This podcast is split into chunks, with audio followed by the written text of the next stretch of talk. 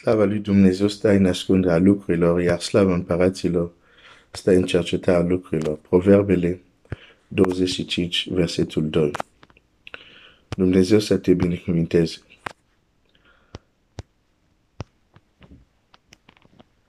Poziția ta contează.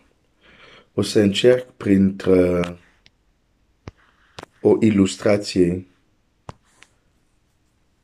de ceva care faceam la școală să încerc să-ți transmit ce înseamnă asta. Că Moise, de exemplu, când era jos, știa că nu putea să aibă impactul, rezultatele de care avea nevoie acolo jos. Trebuia să se urce pe vârful muntelui. Aș vrea să-ți dau un exemplu unde același persoană, dar de fapt, în cazul de față o să fie un obiect, același obiect e, uh, nu poate să fac un anumit lucru și când aduci acest obiect la o altă dimensiune, la o altă altitudine, exact același obiect poate acum să fac. Și aș vrea să te uiți uh, imediat și o să spun, să te gândești că acel obiect ești tu.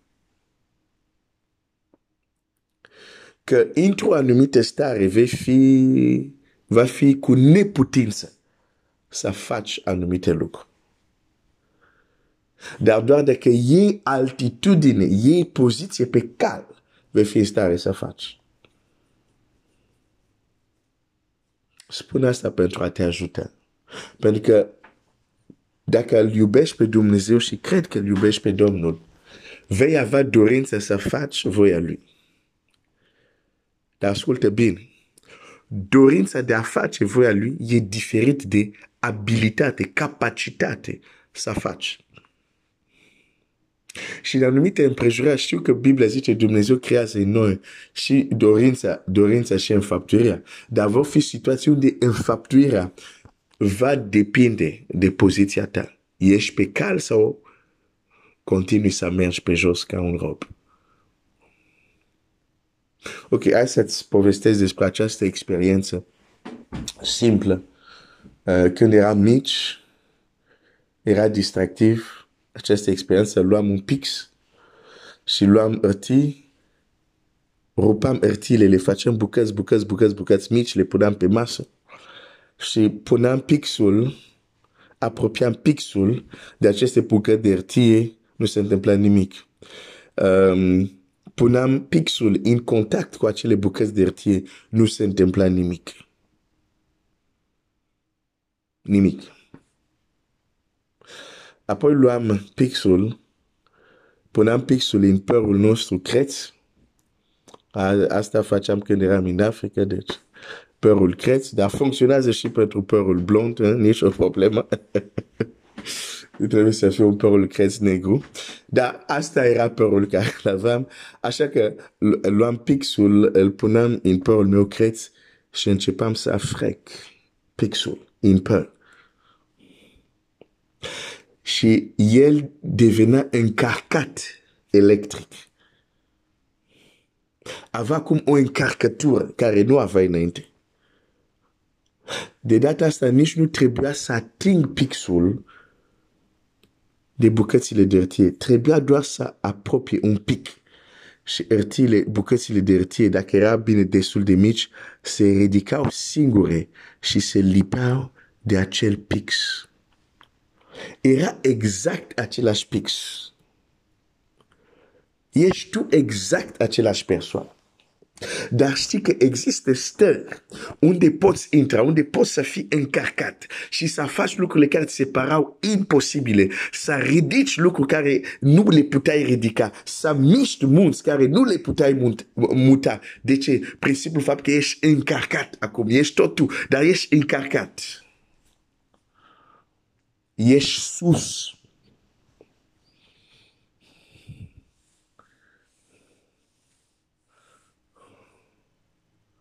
Diferența între noi și pixul este că încărcăm eu pixul. Dar el este un pix, nu este un om. Omul are abilitate să aleagă să se urce sus.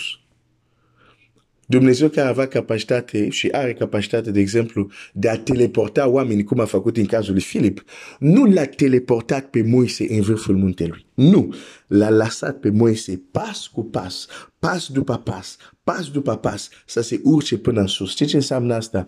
Tu te urci. Nu este, nu ești parașutat, nu există o parașută spirituală care un înger o pune pe tine, te ridică sus și ești aruncat în vârful muntelui. Nu, nu, tu te duci acolo pas cu pas, pas cu pas. Deci a fi sus, a fi într-o poziție anume, într-o stare anume, e responsabilitatea ta.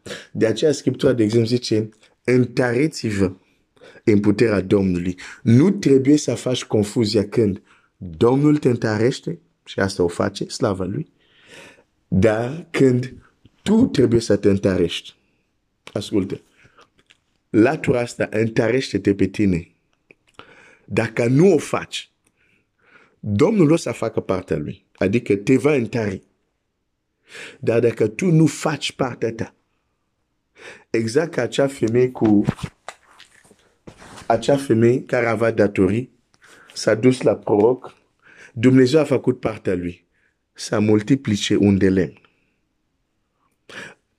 Dar dacă ea nu-și făcea partea ei, să se ducă să ia mai multe vase, dacă era, mă scuz, dacă era puturoasă, și în loc să ia cincizeci de vase, lua doar trei vase.